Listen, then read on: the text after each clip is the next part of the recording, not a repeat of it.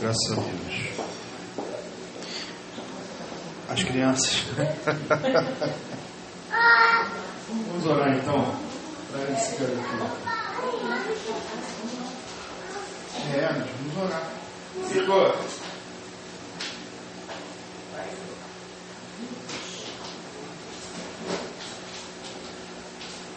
Vem aqui, rapaz. Vem aqui para eu orar. Estenda a sua mão para eles aqui. Senhor, nós te apresentamos esses pequeninos. Agora vão lá para cima, para ter o tempo deles, para fazer aquilo que é coerente com a sua idade, que é brincar, se divertir e aprender que a igreja é um lugar de é um lugar de paz, um lugar de tranquilidade, um lugar bom para servir. Pedimos, Deus, em nome de Jesus, toma esses pequeninos nas tuas mãos e trata o coraçãozinho deles já desde pequenos. Toma também a professora que vai cuidar deles, Senhor, dá para ela tranquilidade, paciência e discernimento de espírito, para em nome de Jesus orientar esses pequeninos para agora também. Nós os abençoamos em nome de Jesus. Amém.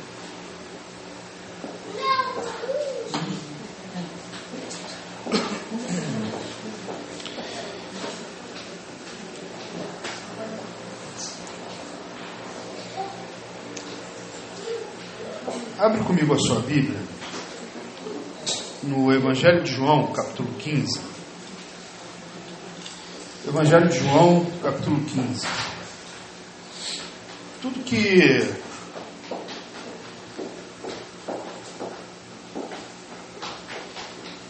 tudo que a gente mais quer na vida é ver a vida andar, né? Aliás, nós somos dependentes desse senso de caminhada.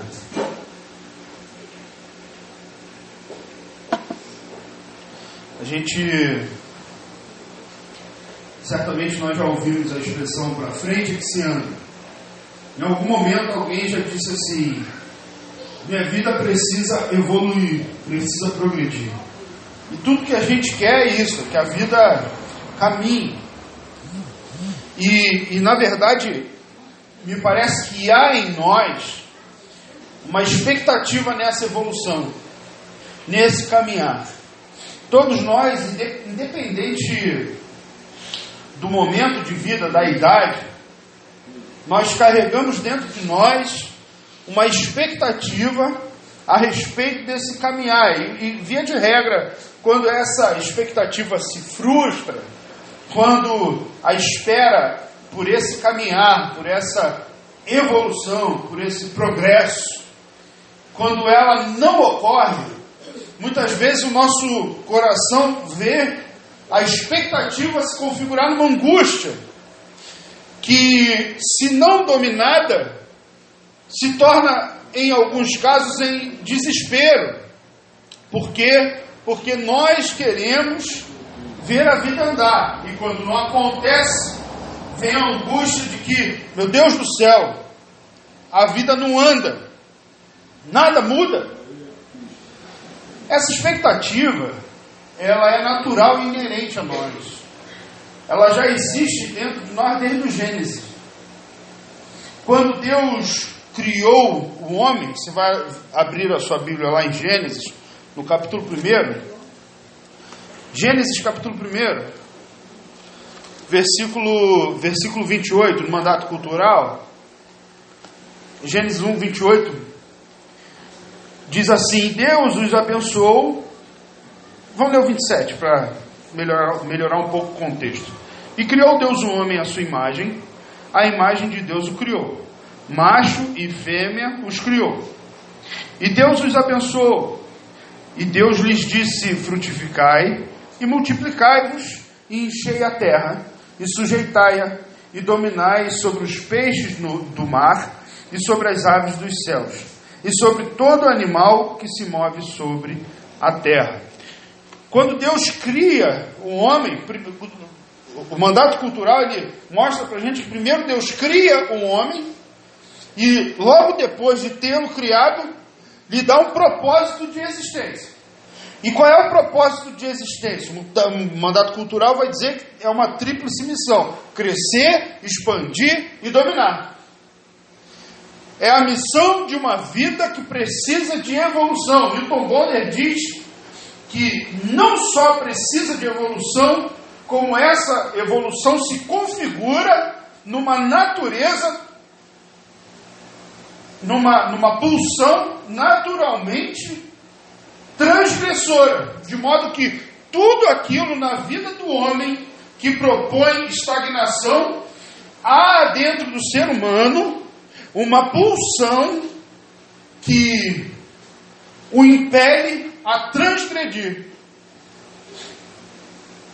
E essa pulsão, esse desejo de evoluir, de transgredir, de sair da inércia que cada um de nós carrega dentro, de acordo com o tempo de vida, quando nós somos mais jovens, a gente quer que as coisas mudem mais depressa. Na medida em que o tempo vai passando, a gente vai administrando isso com mais sabedoria, e aí entende que a vida tem os seus tempos e as suas estações, mas ainda assim carregamos dentro de nós esse nosso desejo de ver a vida avançar. E a essa pulsão que nós carregamos dentro de nós, eu chamei de a lei da frutificação, que é sobre o que eu quero falar. A lei da frutificação.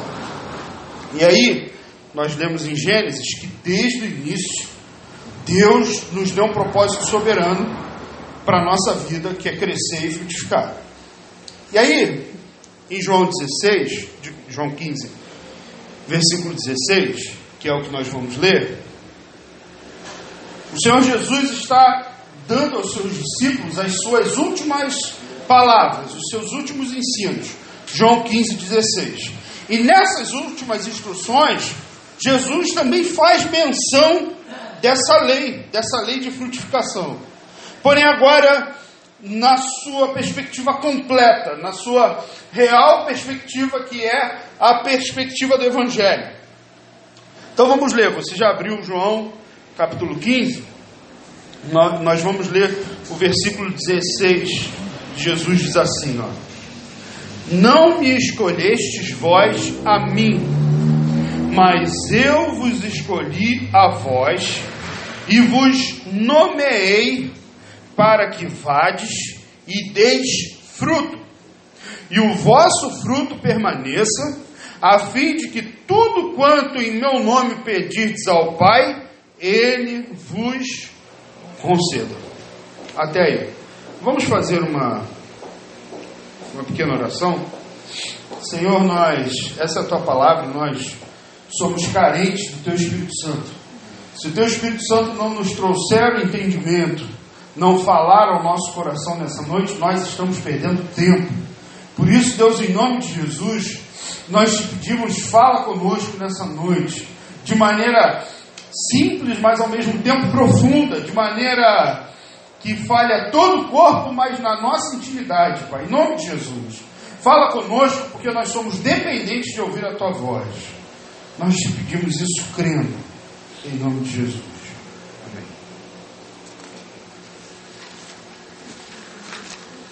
Não repare esse caderno cor-de-rosa que eu estou usando, não.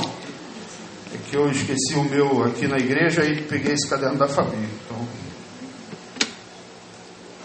então a afirmativa de Jesus, nesse texto, embora simples, me parece que ela traz para a gente uma imersão nesse conceito do propósito de Deus para nós. E, a, e mais, me parece que isso aqui ainda é um compêndio de tudo aquilo que nos orienta, um compêndio das orientações de Jesus para a nossa evolução. Então, quando eu leio esse versículo, João, João 15, 16, não me escolhestes vós a mim, mas eu vos escolhi a vós e vos nomeei, para que vades e deis fruto, e o vosso fruto permaneça, a fim de que tudo quanto em meu nome pedirdes ao Pai, Ele vos conceda. Quando eu leio esse versículo, me parece que Jesus sintetizou a ideia do sentido da vida do ser humano.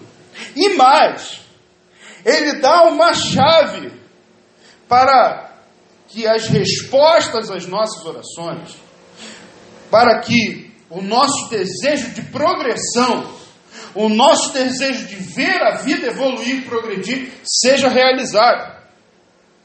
Porque ele diz: a fim de que tudo quanto em meu nome pedirdes ao Pai, ele vos conceda. E aí, quando a gente começa a ler esse texto, a gente percebe algumas coisas óbvias, mas ao mesmo tempo profundas.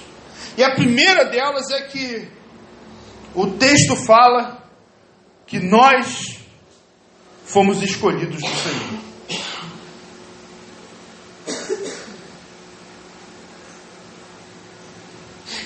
Essa afirmativa de Jesus, ela revela a grandeza da graça que nos alcança. Porque ele diz: Olha, não foi vocês que me escolheram. Ó, quando disseram para vocês, você quer aceitar a Jesus? E você disse: Ah, eu quero. Você carregou consigo essa ideia de que foi você que fez isso? Você está enganado. Você se enganou, filhão. Porque não se trata disso. Não foram vocês, não foi eu. Não fomos nós que escolhemos ao Senhor. É Ele quem nos escolhe. Antes da fundação do mundo, já nos havia escolhido. Você consegue perceber a profundidade da graça de Deus que nos alcança nessa noite? Porque você que está me ouvindo, que está reunido comigo enquanto corpo místico de Cristo.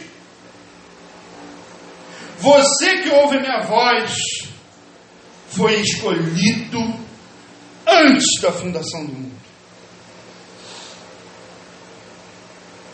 E essa palavra, esse, esse discernimento, ele precisa encontrar o devido peso em nosso coração. Porque a vida propõe que nós somos mais um. A vida propõe que nós somos alguém na multidão. A vida propõe que nós não somos diferentes de ninguém. Nós somos. Você é. Ah, pastor, mas eu não consigo sentir isso. Mas você precisa saber disso. Você foi escolhido. Você é o eleito de Deus. Por que, que você acha que às vezes na tua vida parece que dá tudo errado?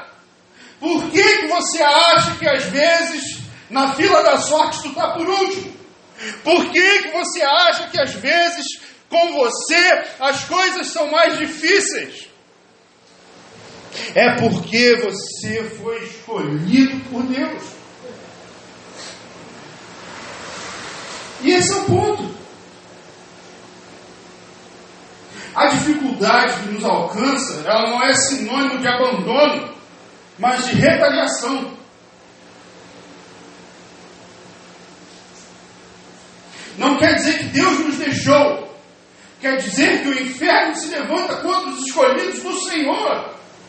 Nós vivemos em constante batalha, por isso que a nossa vida é uma vida de luta. Vamos ler Mateus, capítulo 5. Mateus 5, versículos 11 e 12, diz assim: ó, Bem-aventurados sois vós, quando vos injuriarem e perseguirem, e mentindo, disserem todo mal contra vós por minha causa. Exultai e alegrai-vos porque é grande o vosso galardão nos céus. Porque assim perseguiram os profetas que foram antes de vós. De modo que a nossa vida não é a única com dificuldades. A nossa vida não é a única passando a perto. Não é a única enfrentando batalhas. Não! Antes de nós houveram milhares, milhões que passaram por isso que tiveram que dar o sangue para vencer, que verdadeiramente foram mártires do Evangelho, a fim de que alcançasse o propósito de dar fruto. A criação aguarda com gemidos o despertar dos filhos de Deus. E aí hoje de manhã eu falei, vou falar de novo, conversando com uma irmã que veio de Portugal. Eu não sei se ela estava morando lá, ela estava morando lá, não? Ela passou um tempo. E aí ela veio de Portugal para cá, falando sobre a dificuldade que é, né? É, na Europa, você falar de Jesus, né? Continente pós-cristão, as pessoas não recebem. E, na verdade, tem grande aversão ao Evangelho. Eles foram marcados por muitas coisas ruins. E aí, quando ela vinha de volta para o Brasil, um cidadão lá português falou para ela assim: O que vocês estão esperando? O que o Brasil está esperando para se posicionar a respeito da Europa? A Europa precisa de Jesus. Tanto precisa que o lugar onde o Islã mais cresce é na Europa.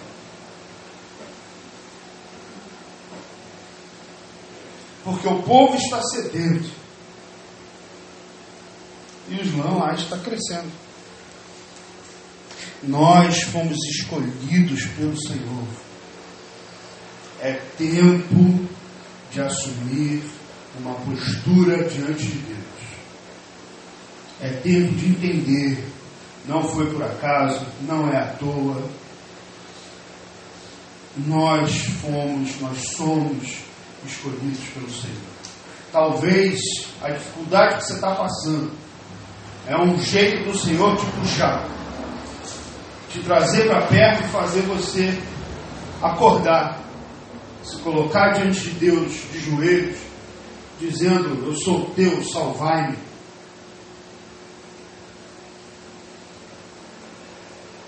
Nós fomos escolhidos pelo Senhor.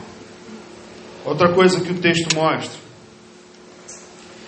é que foi Cristo quem nos nomeou. Ele diz: Eu vos escolhi e vos nomeei. E é interessante porque a vida dá para a gente muitos nomes. Muitos nomes. Nós temos, recebemos diversos nomes, né? Eu com o Heitor, estou na fase de, de papai. Com a Clarinha, de vez em quando estou na fase de chato. Porque da idade. E na vida a gente vai recebendo muitos nomes. Muitos nomes. Quando você é patrão, você tem um nome, né? Alguns que não podem nem ser falados às vezes. Quando você é funcionário, você também tem um outro nome. No teu relacionamento conjugal, você tem um outro nome. E a vida vai dando para a gente vários nomes. Mas é interessante que tanto Jesus aqui quanto o livro de Apocalipse falam que Deus dá para nós um novo nome. Você já parou para pensar nisso? Você vê o exemplo de Pedro, né? Pedro era Simão, Simão, e Pedro, e Simão quer dizer ouvinte. E aí Simão, o ouvinte, aquele que escuta, tem um encontro com Jesus. E Jesus, encontrando com ele, diz: Você não vai se chamar mais ouvinte, agora você vai se chamar rocha, que fala, pedra. Você que era alguma coisa aberta a tudo o que fosse falado de qualquer lugar, agora vai ser chamado de pedra, uma estrutura sólida e inabalável. Veja, Jesus chama Pedro de pedra, Simão Pedro de pedra, antes dele negar a Jesus. De modo que a negativa de Pedro a respeito de Jesus não muda aquilo que Jesus vê em Pedro. Então Pedro nega Jesus três vezes. E quando Jesus reencontra com Pedro, por três vezes Jesus pergunta para Pedro: Pedro, tu me amas? Pedro diz: Eu te amo, apacenta as minhas ovelhas. Pedro, tu me amas? Eu te amo, Senhor. Assume a posição, apacenta as minhas ovelhas. Pedro, tu me amas? Senhor, tu sabes de todas as coisas, tu sabes te amo. Então, Pedro, assuma a posição Assuma o lugar que eu dei para você. Assuma o chamado do Senhor e o nome que eu te dei. Porque eu faço de você uma nova criatura. E se alguém está em Cristo, é nova criatura. As coisas velhas se passaram, todos os nomes da vida acabaram. E tudo se fez novo agora com outro nome dado por Deus. Agora, com uma outra perspectiva, uma outra pessoa que Deus gerou nele um outro ser que não nasceu do ventre, mas nasceu do sangue. Um outro ser que não nasceu da biologia, mas nasceu no Calvário. Um outro ser que não nasceu na história, mas nasceu na eternidade, em, com e para Deus. Foi Cristo quem te nomeou. E em Deus você tem um outro nome. Um outro nome. Não é aquele nome feio que te deram. Você não precisa ser evidente para saber que a vida inteira meu apelido sempre foi cabeça, cabeção. sempre foi essas coisas. Nem me incomoda, nunca me incomodou. Talvez na adolescência. Mas mas em Deus o meu nome é outro. Então pouco é Júlio. Em Deus o meu nome não é Júlio. Tem uma uma cena do filme As Crônicas de Nárnia que no primeiro filme, Leão Feiticeiro, Leão a Feiticeiro Guarda-Roupa, que o no final do filme, depois que o, o Leão Aslan, que é o rei de, de, da terra de Nárnia, vence a feiticeira do gelo, então ele coroa os quatro irmãos. Se você não viu esse filme, esse, esse C.S. Lewis, ele escrevia para crianças e foi o maior escritor apologeta é, protestante da, da, época dele. Então, toda vez que você ler ou ver C.S. Lewis, você está vendo coisa de crente. Né? E as, Crônicas de Nárnia, embora produzida pela Disney, é, é uma produção de um, de um escritor que foi mesmo inspirado por Deus. No final, quando ele vai coroar os, os quatro irmãos que entraram em Nárnia, cada um recebe um nome, mas tem um, toda vez que eu vejo, ficar um cisco no meu olho, que é o, o Edmundo. O Edmundo, ele trai todo mundo, ele trai os irmãos, ele trai todo mundo e se vende para a feiticeira do gelo. E ela vai, ele vai ser condenado à morte. E aí no filme o Aslan entra no lugar dele e morre no lugar dele para salvar o Edmundo. E, e a, a, a, morte dele é todo simbolismo do sacrifício de Jesus, o Aslan é Jesus, né? No final, quando ele vai coroar o Edmundo, ele diz: Seja bem-vindo, Edmundo, o justo. O, o nome dele, a despeito de tudo que ele fez, em Deus é outro. E esse é o ponto. o seu nome a despeito de tudo. Em Deus é outro. A Bíblia diz isso. Ao que vencer, darei uma pedrinha branca e um novo nome. Está lá em Apocalipse, pode ler. Em Deus nós temos um outro nome. Terceiro, observe que Cristo nos deu um método. E aí ele diz assim, ó: Eu vos escolhi e vos nomeei. Para quê? Vades. Desde o início, o método de Jesus é o caminhar. Aliás, os cristãos só foram receber o nome de cristãos algum tempo depois como um apelido pejorativo. Primeiro, o seu nome era os do caminho. Eles eram chamados de os do caminho. Ah, são os do caminho.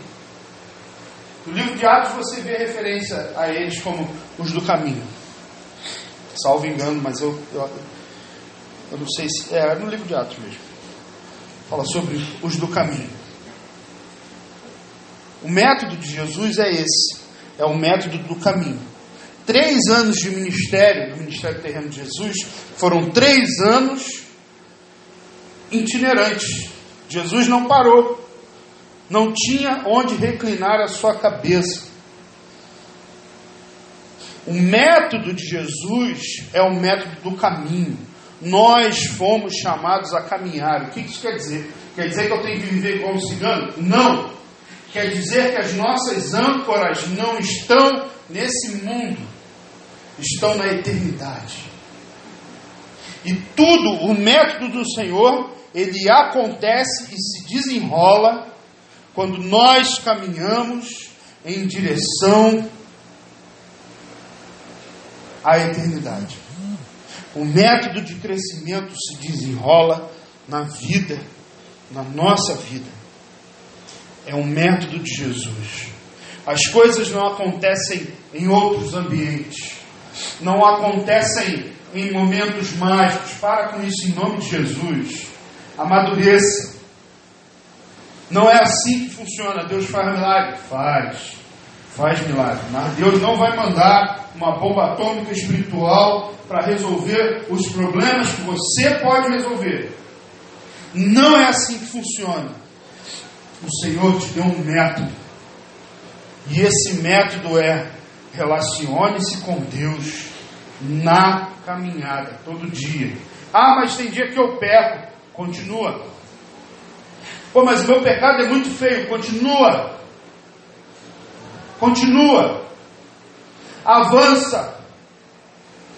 Segue com Cristo na caminhada, porque quando, na medida em que tu caminha com Cristo, o Cristo do caminho muda a tua caminhada. E aqueles pés que outrora eram falseavam, eram fracos, em Cristo eles são fortalecidos e a caminhada muda e a vida muda. Nós estamos entrando hoje numa caminhada de 40 dias, os irmãos viram. Nosso relógio de oração.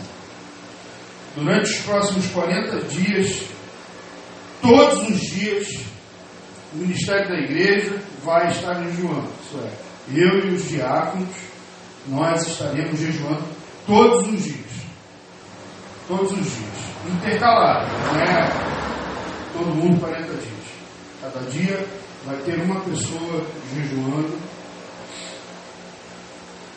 em favor daqueles objetivos de oração, em favor da, da frutificação da nossa igreja, em favor da manutenção dessa obra.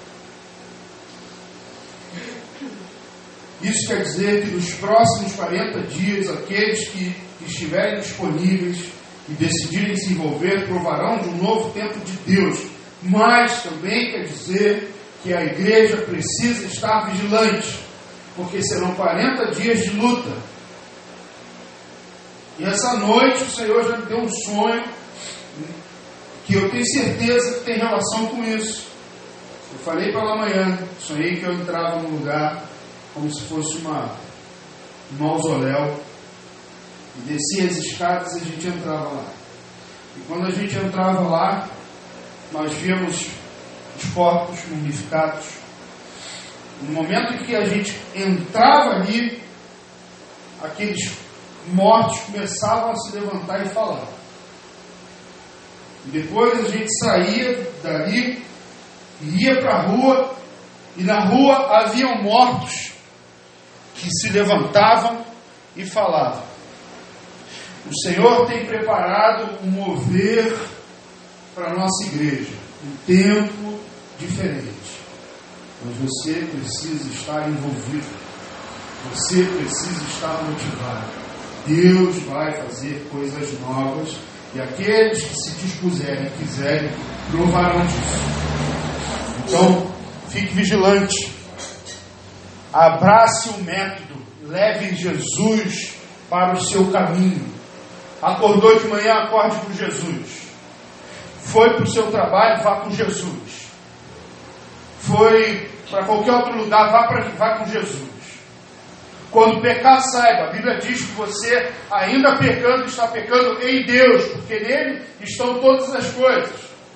Portanto, nada me separa do amor de Deus que está em Cristo Jesus. Pecou? Se arrepende, pede perdão e segue. Não para. Mas é horrível, é, nenhum pecado é bonito, todos eles são horríveis.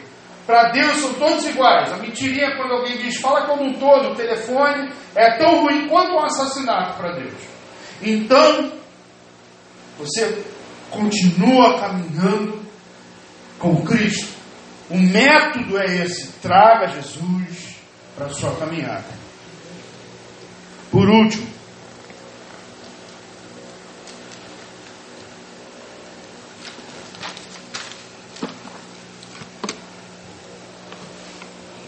Cristo nos deu um objetivo. Qual é o objetivo?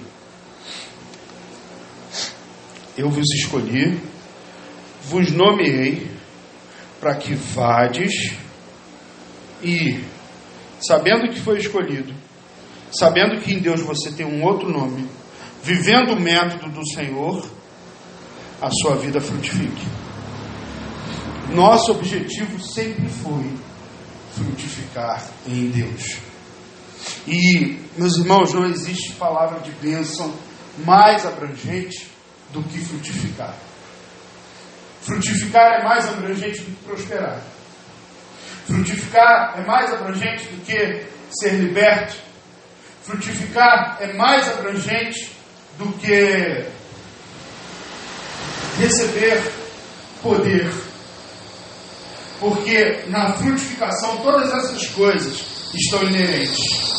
Eu quero te lembrar que o tempo econômico o melhor tempo econômico do Brasil, da história do Brasil, foi quando a igreja brasileira se levantava e orava e dizia: O Brasil é celeiro de missões. Quando, no tempo que a igreja brasileira assumiu esse compromisso, foi o tempo que aconteceram aquelas coisas que nós sabemos. Que a economia mudou, que as pessoas tinham melhor poder de compra, mas a economia mudou, as pessoas melhoraram um pouquinho, e aí, em vez de assumirem o um compromisso missionário, começaram a construir templos luxuosos, com ar-condicionado, objetos de ouro. Enquanto isso, o perdido necessitava cair na sarjeta. E agora a gente vive esse tempo de escassez. É o juízo de Deus. Cristo nos deu um objetivo: frutificar. E frutificar quer dizer que nós vamos dar fruto em todas as áreas da nossa vida. Algumas pessoas se perguntam, pastor, às vezes me perguntam também, pastor, por que, que eu oro e nada acontece? Por que, que o tempo passa e eu não vejo nada? Por que, que a minha vida não muda? Por que, que eu não sinto esse agir de Deus? E a pergunta, a única pergunta em resposta a isso é: no que você tem frutificado. Frutificar é um processo doloroso. Mas é o que o texto está dizendo. Para que vades e deis fruto, e o vosso fruto permaneça, e uma vez que você frutifica, que você dá fruto, esse fruto permanece, ele é perene, ele é constante na sua vida, tudo que você pedir a Deus, o Pai, em nome de Jesus, Ele vos concederá. As pessoas fazem uma leitura errada disso e pensam que porque você pediu em nome de Jesus, Deus vai conceder. Não é assim. No que você tem frutificado. Porque se fosse só por isso aquelas orações malucas, do tipo, uma vez eu vi uma doida falando, orando para Deus tirar fulano daquela mulher para ele vir casar comigo. Giovanni sabe disso, né, Giovanni? Está concordando porque já ouviu, né? Essas histórias loucas, né? É, a gente já ouviu mesmo. Já ouvi cada coisa se eu tivesse cabelo arrepiado. O propósito, o propósito de Deus é que nós sejamos frutíferos. Se nós frutificarmos em Deus, se nós frutificamos em Deus, tudo aquilo que nós pedirmos ao Pai em nome de Jesus, Ele nos concederá. Mas nós precisamos ser frutíferos. Não é o pedido em nome de Jesus que me faz frutificar. É o meu fruto, é o fato de eu decidir servir a Deus, é o fato de eu trazer Jesus para a minha vida, é o fato de eu assumir o compromisso com Deus, de eu saber que eu fui escolhido por Ele, de eu saber que Ele me deu um novo nome, de eu saber que Ele tem para mim um método de trabalho, uma missão esse discernimento me faz frutificar em amor, e frutificando em amor, nada que eu pedir a Deus, Ele deixará de fazer, porque certamente quando eu fizer uma oração, não vai ser uma oração egoísta, uma oração de um coração mimado que quer coisas banais e, e, e, e passageiras vai ser a oração de um coração que tudo que ele quer é agradar ao Senhor, é ver a glória de Deus se manifestando. Nós fomos chamados para frutificar em Cristo. E essa frutificação, a despeito do que você já deve ter ouvido falar por aí, ela não é algo que só vai acontecer no reino espiritual, vai te mudar e vai te transformar uma pessoa mais espiritual. Não. É uma frutificação que acontece em todas as áreas da nossa vida. Deus nos ajude a frutificar nele, em nome de Jesus. Amém? Vamos orar? Senhor, nós nessa noite te pedimos, faz-nos, Senhor, entender e assumir o compromisso contigo. Faz-nos abraçar a, a causa. Faz-nos entender que a nossa vida é uma oferta diante de Ti. Faz-nos viver no teu Evangelho. Em nome de Jesus. Guia-nos, Senhor, e nos ensina a, a sermos frutíferos para a glória do teu nome, a fim de que, frutificando para a glória do teu nome, a nossa vida seja alcançada cada vez mais pelas tuas bênçãos. Em nome de Jesus. Amém.